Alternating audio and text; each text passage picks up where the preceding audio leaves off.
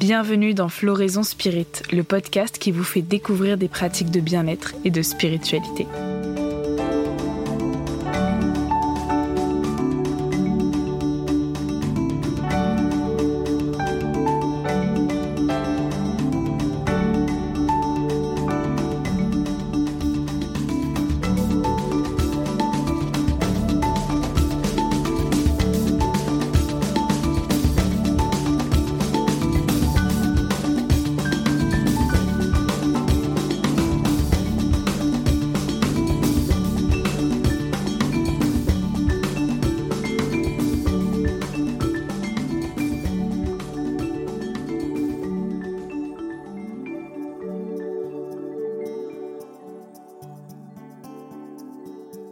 Ce nouvel épisode de Floraison Spirit, je reçois Pierre, un ami d'enfance.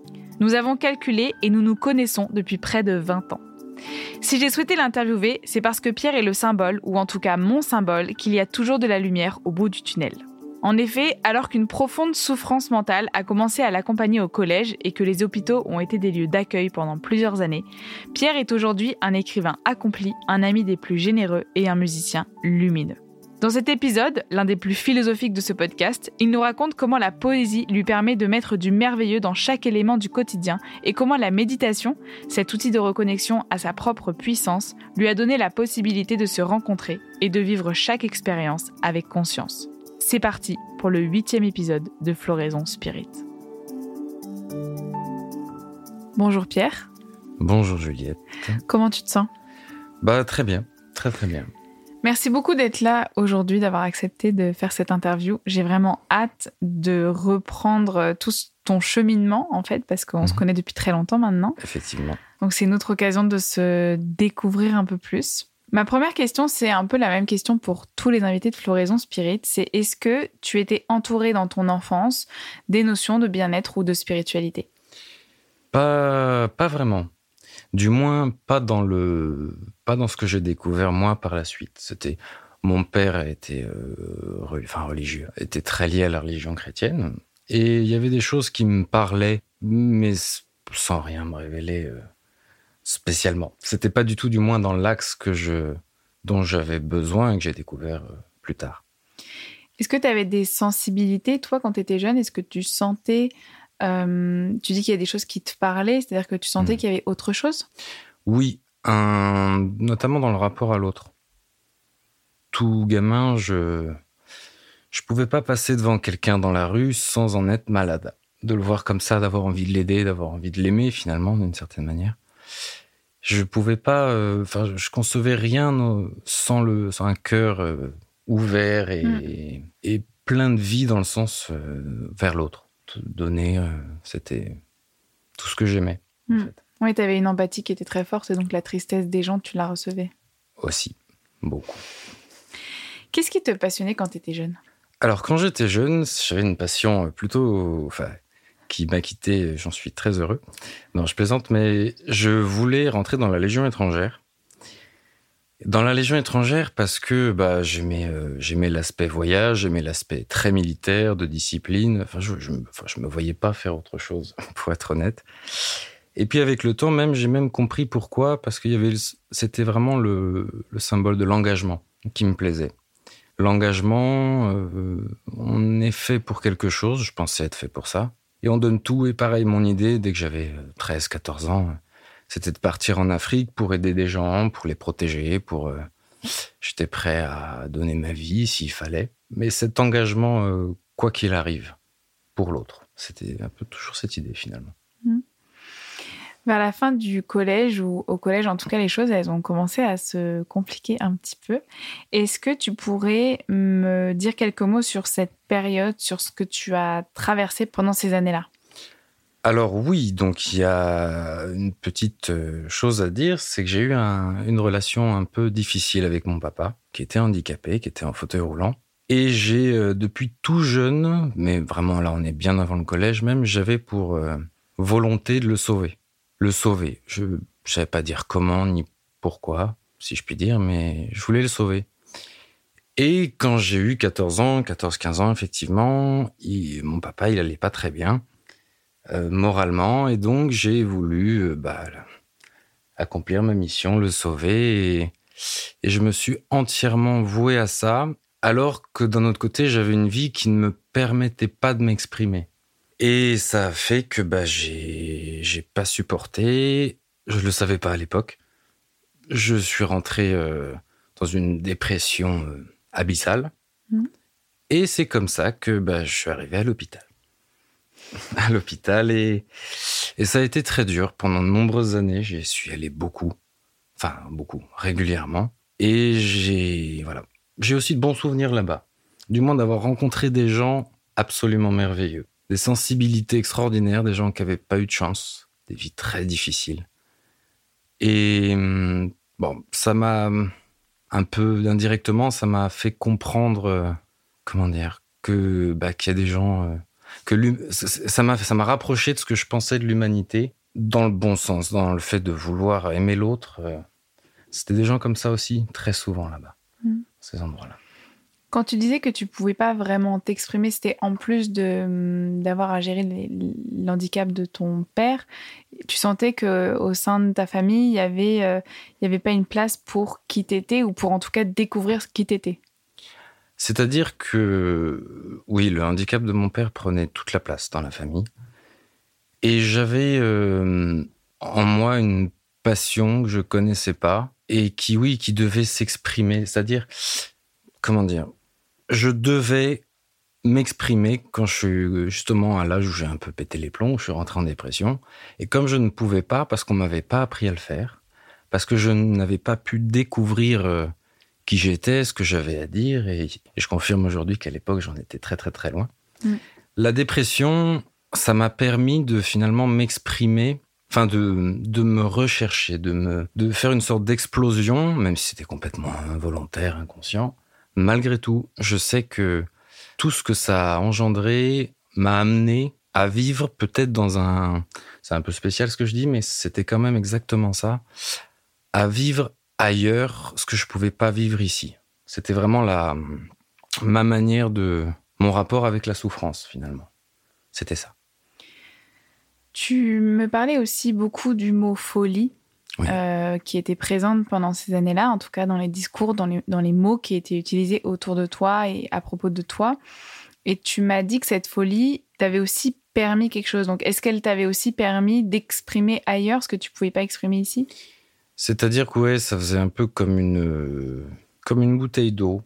L'eau, c'était mon âme, mon cœur, mon amour, tout ce que je voulais dire, tout ce que j'avais à faire, à dire, à comprendre, pour grandir, pour évoluer et à apporter au monde peut-être. Mais euh, la bouteille, c'était ma vie, mon quotidien, tout ça, et on serrait ça. Et donc c'est sorti comme ça pouvait, par le haut, et c'est ça que qui s'est un peu euh, matérialisé en folie, si je puis dire. C'est vrai que oui, je, je- j'étais un peu, un peu délirant pendant très longtemps. Mais il y avait un côté très étonnant. J'en avais pas conscience à l'époque, mais ça me plaisait beaucoup. J'aime- J'aimais bien euh, passer des journées entières euh, à être complètement ailleurs, avoir des pensées euh, complètement incohérentes, parce que je sentais une sorte de, c'est vrai, de puissance à l'époque et quelque chose de sans limite aussi, d'infini. De, j'aimais ça parce que parce que c'était moi de cette manière-là. D'accord, il fallait quand même euh, aller mieux, mais ça m'a montré quelque chose, ça m'a permis de me découvrir. Qu'est-ce qui te faisait du bien pendant ces années-là S'il y en a des personnes qui nous écoutent qui sont en train de traverser ça ou qui ont des proches qui traversent ça, j'imagine que ça, ça dépend de tous les individus, mais qu'est-ce qui, toi, te faisait du bien et qu'est-ce qui a peut-être planté les graines pour après tu t'en sortes? Alors en fait, euh, il y a eu, enfin il n'y a pas eu pendant des années. C'était qu'on, ce que je voulais absolument, c'était qu'on me, peut-être qu'on me regarde, non pas pour ce que je traversais, mais pour qui j'étais en fait. J'ai pas eu euh, jusqu'à 18 ans personne, enfin et en même temps c'était très compliqué parce que j'étais tellement mal, tellement euh, loin. Mais euh, quand j'ai eu 18 ans, j'ai rencontré une personne, une psychologue à la retraite, qui m'a proposé de venir chez elle pour m'aider. Bon. Alors j'y suis allé, euh, je savais pas à quoi m'attendre. Et elle me dit, bah, présente-toi. Et je, donc je me suis présenté en disant, bah voilà, euh, je suis un artiste, je suis malade, euh, je sors de l'hôpital, je prends tel traitement, etc. Et elle m'a dit, oh là là, Pierre, Pierre, comment vas-tu? Qui es-tu et comment vas-tu? Et ça, bah, non seulement je savais pas que ça existait, et on m'avait jamais posé cette question, pas comme ça. Et à partir de là, bah, mon Dieu, ma conscience a changé. Conscience des choses, de la vie, ça a pris beaucoup de temps et ça, je ne suis pas sorti comme ça. Mais c'est le fait de qu'on nous apprenne à nous regarder en tant que tel et que quelqu'un nous regarde pour ce qu'on est et pas pour ce qu'on vit. Mmh. C'est le plus beau cadeau qu'on puisse faire à quelqu'un qui va pas bien. Et comment tu l'as rencontré cette personne et surtout quelle, quelle différence elle apportait par rapport au psychiatre que tu avais vu avant? Parce que tu m'as dit que tu en avais vu beaucoup, donc qu'est-ce qui changeait? J'en ai vu beaucoup entre les hospitalisations, les urgences, avant d'être hospitalisé, aussi dans le privé. Enfin, c'était. Euh, j'en ai vu plusieurs dizaines. Et euh, bah, ce qui a changé, c'est qu'il y avait plus de cadre. Euh, comment dire Entre l'hôpital, ce qui est très bien, c'est qu'on est en sécurité. Et pour certaines phases, il n'y a pas le choix. Mais avec cette personne, je me suis retrouvé en fait dans un lieu uniquement humain et euh, d'amour. De, j'avais une présence.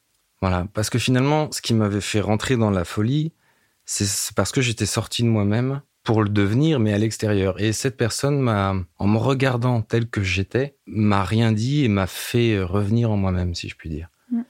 Voilà, elle n'a pas cherché euh, rien. C'était toi, toi, Pierre. Et en ce sens-là, bah, ça change tout, tout, tout. Elle m'a jamais parlé de, mes médicaments, de savoir ce que, ce qui se passait, peu importe. Elle me regardait.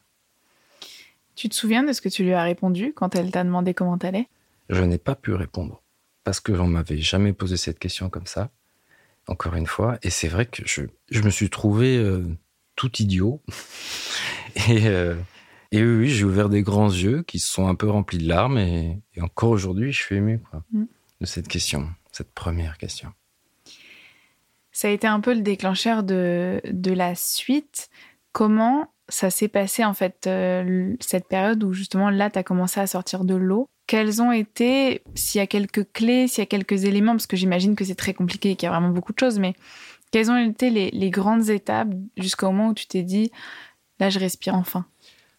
Alors, pour moi, elle a été un peu particulière. Ça a été la, période finalement la pire, où vraiment je, vivais la nuit, euh, je voyais plus le jour, y compris euh, au sens figuré. Mais euh, finalement, c'est la période où, où j'ai commencé à écrire, tout simplement.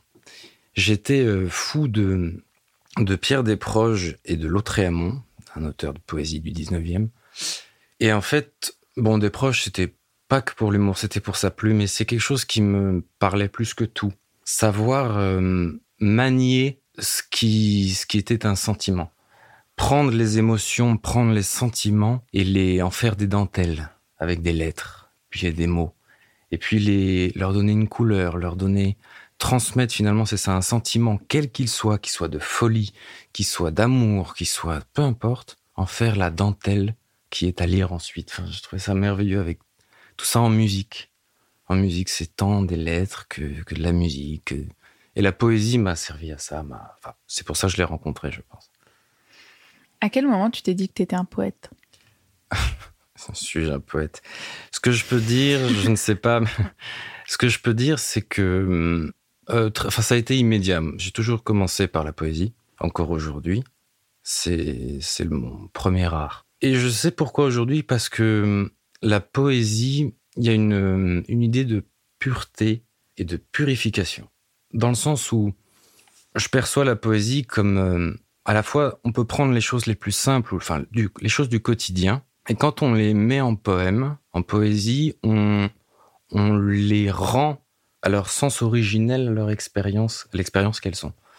Là où on ne verrait rien dans le quotidien, par la poésie, on retrouve ça, et c'est justement, le style langage poétique peut paraître un peu un peu obscur, un peu tout ce qu'on veut. Oui, mais c'est, je pense que cette, euh, cette façon-là de s'exprimer, la poésie, c'est justement reprendre les choses originellement, les rendre pures par un langage pur. C'est à la fois, on va vers ce qui est, si je puis parler d'être, et euh, par ce langage-là. Si les poètes étaient fous, c'est parce qu'il y avait un tel décalage entre tout ça. Et enfin bon, en tout cas, je me retrouvais beaucoup là-dedans beaucoup en lisant Rimbaud, tout ça, et ça me... l'état du poète me parlait encore plus, mm. l'état de, folie quelque part. Tu me parles d'être. Et euh, je sais qu'au cœur de cette conversation, il y a vraiment l'idée d'être et aussi la méditation qui t'a ramené à l'être, qui a fait partie des, outils qui t'ont aidé. Comment la méditation, déjà comment tu l'as découvert et ensuite comment elle t'a aidé? Alors la méditation, j'ai découvert ça avec une amie que j'ai rencontrée qui était professeure de yoga. J'ai rencontré ça avec un thérapeute aussi euh, enfin bon, de, de fil en aiguille, je m'y suis mis complètement par, enfin par hasard. Le hasard m'a amené à ça, mais euh, je m'y suis mis seul d'abord. Ça m'a attiré d'abord parce que je, je voulais retrouver, enfin retrouver, trouver et retrouver. Je pense que c'est un lapsus très intéressant, mais on le décodera une autre fois. euh, je voulais trouver un état qui n'était pas celui de la folie et qui quelque part euh, me permettait bah, d'être. Et je ne savais pas ce que c'était. La méditation, c'est un endroit, c'est un état où, rien rien n'existe et à la fois tout est permis. Si on rentre en méditation, c'est qu'on s'autorise, même si on ne sait pas encore. C'est aller poser de la conscience et devenir la conscience de ce qu'on souhaite trouver. C'est pas c'est pas comme quand on cherche quelque chose dans le quotidien qui nous échappe, qu'on comprend pas. En méditation, moi, ça a été euh, assez rapide pour ça. Voilà, j'ai, j'ai pu le faire avec conscience. Ce que j'adore dans la méditation, c'est que souvent, c'est, c'est l'idée de je ferme les yeux et je me concentre sur ce qu'il y a à l'intérieur de moi. Je me concentre sur mes ressentis. Et en fait, c'est en se concentrant sur ce qu'il y a à l'intérieur que là, souvent, on se, on se sent connecté au tout et ce que tu ressentais, ce que tu décrivais tout à l'heure par rapport à la folie, cette idée de vraiment être très puissant. Et euh, donc évidemment, ça me fait penser à l'idée de révolution intérieure, révolution extérieure. Qu'en se tournant vers soi, il y a une connexion au monde qui se fait. Toi, comment tu te sens par rapport au monde aujourd'hui? À ce qu'il y a autour de toi, j'imagine que quand il y a eu cette période compliquée au collège, c'était délicat, ton rapport au monde. Comment aujourd'hui ça t'aide la méditation? La méditation, ça m'aide en, en tout. Parce que, en plus, il y a des méditations. Je médite tout le temps. Que je sois chez moi en tailleur, que je sois dans la rue. En fait, c'est maintenant, c'est un chemin. Dès que j'ai une question, tu parlais d'intérieur-extérieur, justement, quelque chose que je comprends pas à l'extérieur, je passe par l'intérieur parce que si je dois vivre quelque chose à l'extérieur, c'est à moi de le rencontrer. Et si mon intérieur me dit non ou connaît pas ou comprend pas, la méditation, c'est le moyen d'aller voir cet endroit et de pouvoir accepter de me connecter à ce qui se passe. Et donc être libre de le comprendre, de le vivre, et donc eh ben, de le vivre pleinement et consciemment. Est-ce que tu pourrais nous donner des exemples de méditation? Là, tu me dis que tu médites en tailleur, debout, mais moi, je sais que j'aime bien quand les choses elles sont un peu euh, carrées, ça m'aide pour commencer à méditer. Est-ce que tu aurais euh, deux ou trois techniques de méditation pour euh, m'aider? Alors là, évidemment, la plus, la plus fin, je veux dire la plus facile, non, la plus accessible, c'est d'être dans un endroit calme. Alors, si on peut être dans la forêt, il m'est arrivé de méditer en pleine forêt de Fontainebleau, avec un bonheur absolu. Mais ce qui compte, c'est de trouver un cadre, que ce soit un endroit, un simple canapé, enfin en tout cas un lieu où on puisse, où on comprend qu'on vraiment on peut être en paix avec les éléments qui nous entourent, qu'ils soient euh, naturels ou peu importe, mais l'endroit, c'est très important. Au début, pour commencer, après ça a plus d'importance parce que le seul endroit, c'est intérieur et on se met à l'intérieur et tout va bien. Mais au début, il faut pouvoir faire confiance à ce qu'il y a autour pour pouvoir aller à l'intérieur et se livrer à ce qu'on veut rencontrer de soi. Et puis, de fil en aiguille, on est de plus en plus à l'aise, on va de plus en plus loin, ou on reste là simplement, mais dans, un état de plénitude qui vient. Et c'est vrai que voilà, donc y aller doucement, tranquillement, faire ses repérages, ce qui va bien, ce qui nous convient, et après on commence à se rencontrer. Et là, ça prend un autre sens. Et ça veut dire quoi se rencontrer pour toi? Se rencontrer pour moi, c'est une des choses les plus essentielles qui soit. Pourquoi? Parce que notre société, elle est quand même bien chargée par l'ego. Mais l'ego, dans ce sens-là, c'est une somme de fausses idées et qui finit par toucher tous les êtres. Je dis bien les êtres, pas les personnes. Nous, si on est des personnes euh, qui marchent dans la rue, euh, telles que la société nous voit, bah finalement, euh, on est quelqu'un qui est jugé, qui se juge, bah, tout passe par tout ce qu'on connaît tous les jours, et on est très loin de l'être. Quand je dis se rencontrer, ça veut dire aller à la rencontre de son être pour le devenir. Parce qu'on n'est pas autre chose. Je pense que la souffrance, quelle qu'elle soit, à quelque niveau que ce soit, c'est quand on est éloigné de la nature, de sa nature. La méditation permet de retrouver sa propre nature. Voilà, quand, quand vous souffrez, je vois pas comment. Enfin, en tout cas, il y a toujours une chose qui existe, c'est que il y a ce cet éloignement, ce décalage parce que la vie, l'événement nous a mené à nous en séparer, nous en éloigner. Mais retrouver la nature, c'est se retrouver et finalement, euh, comment dire? C'est très particulier de parler de l'être, hein, parce que. T'as pas choisi le sujet le plus facile. non, mais c'est vrai que et c'est tout en même temps. Mais se rencontrer, c'est se permettre déjà bah, d'être en paix avec soi-même. Et on l'être complètement, c'est un long cheminement. Mais ça permet, comme je disais un peu tout à l'heure, ça fait écho, de pouvoir ensuite vivre tout ce qu'on vit pleinement, sans avoir tout ce qui nous rattrape, toutes nos charges, toutes nos difficultés qui rentrent en ligne de compte, qu'on vive quelque chose de positif ou de négatif. Si on est lié à sa nature, on reçoit l'expérience, on traite le problème, on, va vers quelque chose ou quelque chose d'autre pleinement et sans autosabotage, sans, sans se dissiper, sans se perdre. Voilà, on est lié à notre nature. Et ça change tout parce qu'on vit nous-mêmes l'expérience pleinement, librement. Oui, c'est pas, il euh, n'y a pas de masque, il n'y a pas de rôle qu'on prend parce qu'on a peur de quelque chose, parce que l'ego est en stress. Souvent, quand on a peur de quelque chose, bah, il y a l'ego qui se met en, route pour nous protéger, entre guillemets. Ça me fait penser parce que dans l'épisode 5 de Floraison Spirit euh, sur l'Ayurveda, il y a Mathilde qui répond que pour elle, l'alignement, quand on est aligné, c'est mm. quand on vit les choses de manière euh, c'est bon, c'est juste et c'est léger, c'est ce qu'elle euh, dit. Et donc quand tu parles de s'éloigner de soi, ça me fait penser vraiment revenir à cet alignement. on est connecté à soi et en fait on va pouvoir être à l'écoute de soi. Et donc quand on vit des expériences, c'est tout de suite plus fluide. L'écoute de toi, tu as réussi à la développer profondément ces dernières années? Très profondément. Enfin, en tout cas, aujourd'hui, j'arrive à m'écouter. Je savais pas que j'avais tout ça à dire. Je savais pas que mon cœur pouvait vibrer comme ça, aussi simplement et sans besoin d'aller chercher ailleurs. Sans, euh, j'ai plus besoin depuis des années, grâce à ça, de ouais, d'aller chercher ce qui finalement n'est juste pas accessible en moi. C'est un des grands principes, euh, une des grandes choses que m'a apporté la méditation. Quand on parlait par message de cette interview, tu as écrit Méditer sur l'être, ça m'a permis de ne plus vibrer dans une, dans une vérité transformée. Est-ce que ça veut dire que quand on médite et quand on se rencontre, notre réalité, elle change? Totalement, parce que, enfin, en tout cas, mon expérience, c'est véritablement que avant de se rencontrer, avant d'être, c'est plus que être éloigné.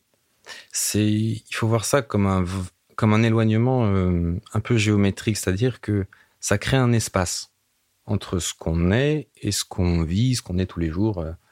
Et quand c'est très différent, il y a des choses qui se mettent dans cet espace toutes nos constructions. Alors là, l'ego, c'est parfait pour lui, tous nos doutes. Et finalement, on, oublie, on oublie ou on ne sait pas qui on est, d'où la rencontre.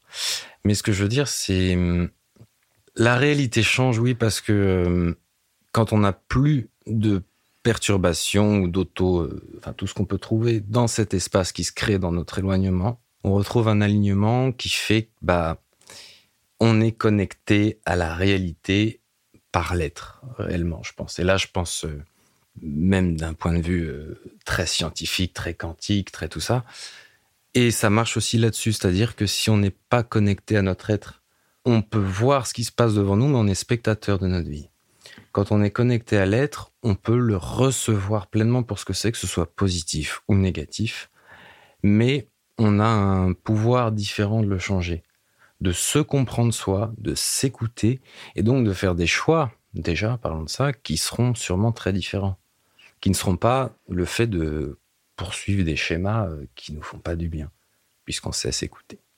J'ai fait quelques retraites euh, de développement personnel et spirituel et on a eu ces conversations autour de personnes qui euh, avaient des fragilités, et je mets des guillemets entre fragilités Mhm. comme la schizophrénie, etc., à qui on ne conseillait pas, par exemple, de faire des huttes de sudation, du chamanisme.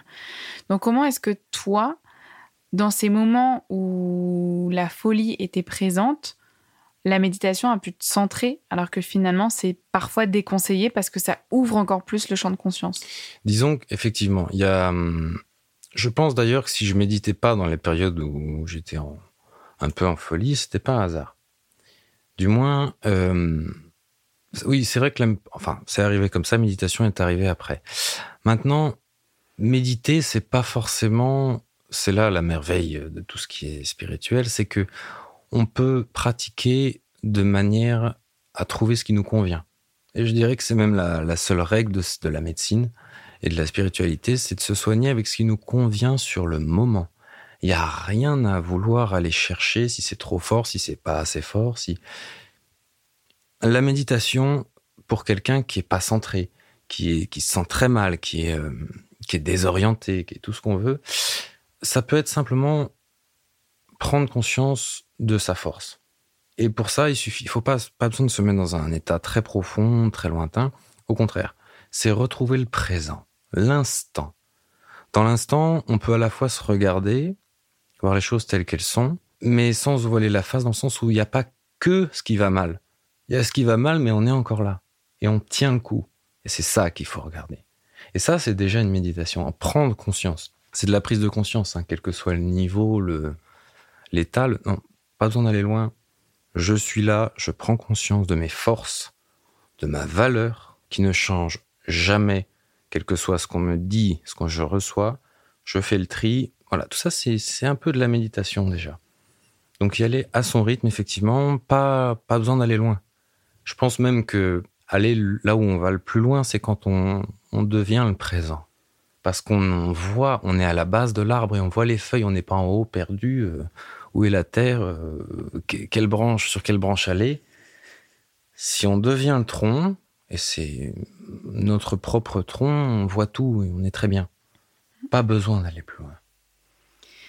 Floraison Spirit, c'est sur l'épanouissement des personnes euh, que je trouve inspirantes, donc épanouissement personnel, professionnel. Et il y a vraiment quelque chose qui a changé ta vie. Tu en as un petit peu parlé euh, tout à l'heure, mais qui aujourd'hui euh, fait partie de ta vie. C'est ton activité principale et c'est l'écriture. Absolument. Est-ce que tu pourrais me dire comment l'écriture t'aide? Donc comment, euh, moi par exemple, si je vais pas bien, je peux m'aider de l'écriture? Et comment ça a changé ta vie en fait?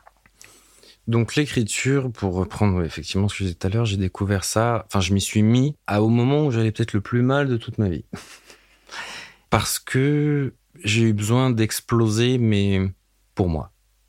En tout cas, j'ai eu cet instinct qui m'a amené à l'écriture et j'ai tout de suite euh, écrit bien. Et quand je dis bien, c'est ce que je voulais. C'est ça que ça veut dire bien écrire. C'est écrire parce que ça m'alignait et c'était aligné avec ce que je voulais, ce que je voulais exprimer. L'é- L'écriture, est- est- c'est de l'expression. Qu'elle soit très artistique, qu'elle soit sous forme de journal intime, qu'elle soit... Peu importe. Peu importe. Ce qui compte, c'est de... En fait, le fait d'écrire, on peut être aussi discret, même beaucoup plus discret que n'importe où, n'importe comment. Enfin, écrire, c'est, encore une fois, c'est comme tisser une dentelle, je disais tout à l'heure. On fait une dentelle, on n'est pas obligé de la montrer.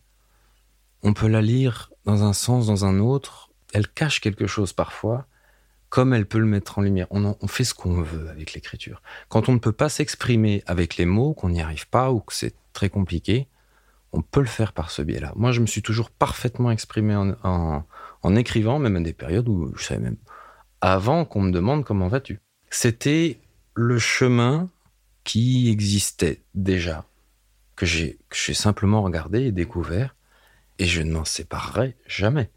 Parce que euh, même si aujourd'hui je m'exprime mieux, je, je suis plus du tout dans cette folie depuis bien longtemps et tout ça, avec la méditation, grâce à tout ça, mais l'écriture, voilà, c'est un à la fois un refuge, un moyen de s'exprimer, un moyen d'apaiser, de changer la réalité, de la rencontrer. C'est c'est tout, tout en même temps, par un acte très simple, qui est celui d'écrire, et mais écrire même mot, écrire. C'est le sens d'écrire, c'est quoi? C'est enfin, il y a le fait de l'action, mais écrire, on se réécrit soi-même. Comment on peut se corriger, dans le sens positif. On écrire quelque chose, inventer ou pas, mais c'est la liberté. Donc en fait, tu conseillerais aux personnes qui nous écoutent euh, d'écrire si elles ont du mal, si elles ont des difficultés, n'hésitez pas à écrire. Écrire, écrire, écrivez, oui. Oui, parce que c'est... Enfin, au-delà de, se soulager, on peut rencontrer euh, des choses qu'on ne connaissait pas. Je, peux écrire des choses que j'ai jamais conscientisées avant. C'est un, voilà, c'est une manière de, sans aucun risque, de trouver ce qu'on ne sait pas aussi. Ça me fait penser, euh, en août, on a fait une retraite euh, avec ma sœur et la personne qui guidait la retraite nous a dit écrivez sur votre carnet les prises de conscience que vous avez, parce que c'est possible que dans trois ans, vous retrouverez ce carnet et que vous soyez en train de vivre quelque chose qui corresponde à ce que vous écrivez aujourd'hui. Elle dit parfois on écrit des choses on... et en fait c'est pour plus tard. Ça arrive. Ça t'est déjà arrivé? Bah écoute, en ce moment, je suis dans une période où je relis des écrits d'il y a 3-4 ans. Et ce qui me rend euh, heureux et dans une incompréhension absolue, c'est que je parlais déjà de ce que je vis maintenant. C'était sous forme d'une poésie euh, en prose euh, totalement délirante, parce que j'aimais aller loin là-dedans. Et c'est extraordinaire effectivement de retrouver des écrits plus tard, parce que dans ces, poèmes en prose que je, auxquels je me vouais, je parlais de la suite. Et aujourd'hui, Enfin, c'est ça qui est. On peut parler d'un présent dans le présent où il y a le large présent, l'instant. Parce que dans l'instant, c'est plus que le présent. C'est l'instant, il y a le, passé, le présent, le futur. Et je, je, peux, que je peux même dire que mon rapport à l'écriture, c'est ça, c'est l'instant. Et je pense, et c'est ça qu'on trouve quand euh, c'est intemporel l'écriture. Et ce qu'on y met aussi quand on est dans l'instant. Qu'est-ce que tu dirais à quelqu'un qui traverse une période euh, un peu comme ce que tu as traversé? Euh, je sais qu'il y a des choses que tu aurais peut-être aimé entendre et que tu n'as pas entendu. Qu'est-ce que tu leur dirais, toi? Ce que je leur dirais, c'est ce qu'effectivement, c'est ce que je me serais dit à l'époque, si j'avais pu. Mais c'est euh, qu'il y a, y a tout ce qu'on traverse, il y a tous les problèmes. Parfois, on, est, on, est, on se croit réduit à ça. Parce que notre quotidien, c'est les problèmes, c'est la maladie, c'est tout ce qui va pas, et on n'a que ça. Et en fait, le plus dur à vivre, je pense, c'est de, de ne plus avoir accès justement à qui on est, à notre être, parce que ça nous coupe. La souffrance, ça, c'est une coupure qui peut s'avérer euh, totalement vertueuse après, euh, après un moment et après un grand chemin. C'est quelque chose qui change un être, hein, enfin quelqu'un, la souffrance. Et mais justement, ce qu'il faut, c'est pouvoir se souvenir, ou en tout cas ne jamais l'oublier complètement, de qui on est, ce qu'on vaut, ce qu'on veut, ce qu'on souhaite et ce que notre liberté nous ferait faire, nous permettrait de vivre si déjà elle était là. Et tout ça, faut pas oublier que c'est en nous. C'est ça qui est extraordinaire, c'est que on peut être très loin, on peut être très mal, tout ça. La première chose, c'est de la vie nous répondra ce qu'on lui demandera de vivre. Et ça commence en soi. Donc ne jamais tant que possible, se, se fermer à ça et oublier qui on est. Il me reste deux petites questions. La première, c'est euh, qu'est-ce que tu fais au quotidien pour prendre soin de toi aujourd'hui? Aujourd'hui, bah écoute, euh, bah, je m'écoute. non, mais je m'écoute, mais euh, disons que la méditation, puisqu'on en parle, m'a permis de, de créer un, comme un tunnel entre mon quotidien et mon être.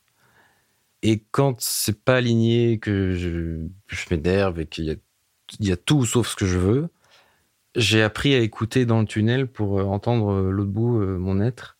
Et en fait, enfin, pour moi, prendre soin de soi, c'est ça. Même quand on n'a pas trop le choix, quand c'est pas agréable, quand au moins prendre conscience, avoir un petit temps pour prendre conscience de ce qu'on veut ok, je le vis aujourd'hui, mais par votre conséquence, je ne le vivrai plus demain. Et ça, c'est plus une prendre soin de soi ou sur l'avancée, sur long terme, vraiment de manière euh, comme un horizon, voilà. Sur le moment, c'est difficile, pas grave. Demain, ce sera mieux.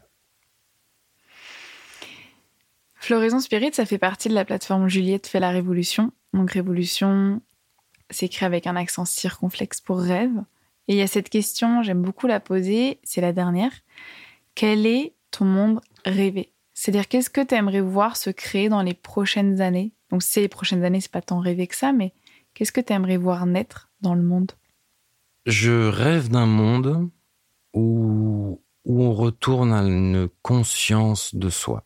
Ce qui rejoint finalement tout ça, mais ce que je veux dire, c'est quand on devient conscient, euh, qu'on rencontre qui on est, on ne peut plus regarder la vie, regarder les autres, juger, de comme on le faisait quand on n'était pas nous-mêmes. Ce qui veut dire que quand l'être prend conscience pleinement, il, voilà, il change tout son rapport au monde, sa manière d'agir. Et que chaque personne ait un petit espace pour ça, puisse se rencontrer, bah, finalement, on, on finirait par s'éloigner de, de, de, de, ce, qui, ce qui touche le monde de manière très négative aujourd'hui, que ce soit la violence, les violences, quelles qu'elles soient, et les coupures les, des, des êtres à eux-mêmes qui les, qui les rend violents, hein, c'est souvent ça. Et voilà, ce, ce, retour à soi, au cœur, à l'amour. Et mais encore une fois, il suffit de pas grand-chose. Retrouver sa propre nature, je pense que c'est le que chacun le fasse évidemment, que c'est le la petite floraison qui euh, qui permettrait de faire fleurir le monde. Et j'ai pas j'ai pas de choses à poser pour un monde de demain comme ci comme ça, mais je rêverais de voir le monde créé par les êtres et non pas par des gens euh, éloignés, donc par des êtres qui vont bien, qui ont sourire et qui qui en ont qui en ont conscience et qui le veulent et qui s'aiment par voie de conséquence. Merci beaucoup Pierre. Merci à toi. Le podcast Floraison Spirit est produit par la plateforme Juliette fait la révolution, dédiée à l'écologie intérieure. Si l'épisode vous a plu, n'hésitez pas à le partager à vos proches, à mettre des petites étoiles sur Apple Podcast ou à venir vous abonner sur le compte Instagram Juliette fait la révolution. Si vous souhaitez découvrir un podcast qui parle d'intimité, de sexualité et de relations avec authenticité, je vous invite à écouter les épisodes de Terres Intimes, une autre création de cette plateforme. Enfin, je souhaite remercier Théo au mixage son et Didier au générique, sans qui Floraison Spirit ne pourrait pas exister. Et bien sûr, merci à vous pour votre écoute. Prenez bien soin de vous et à très vite.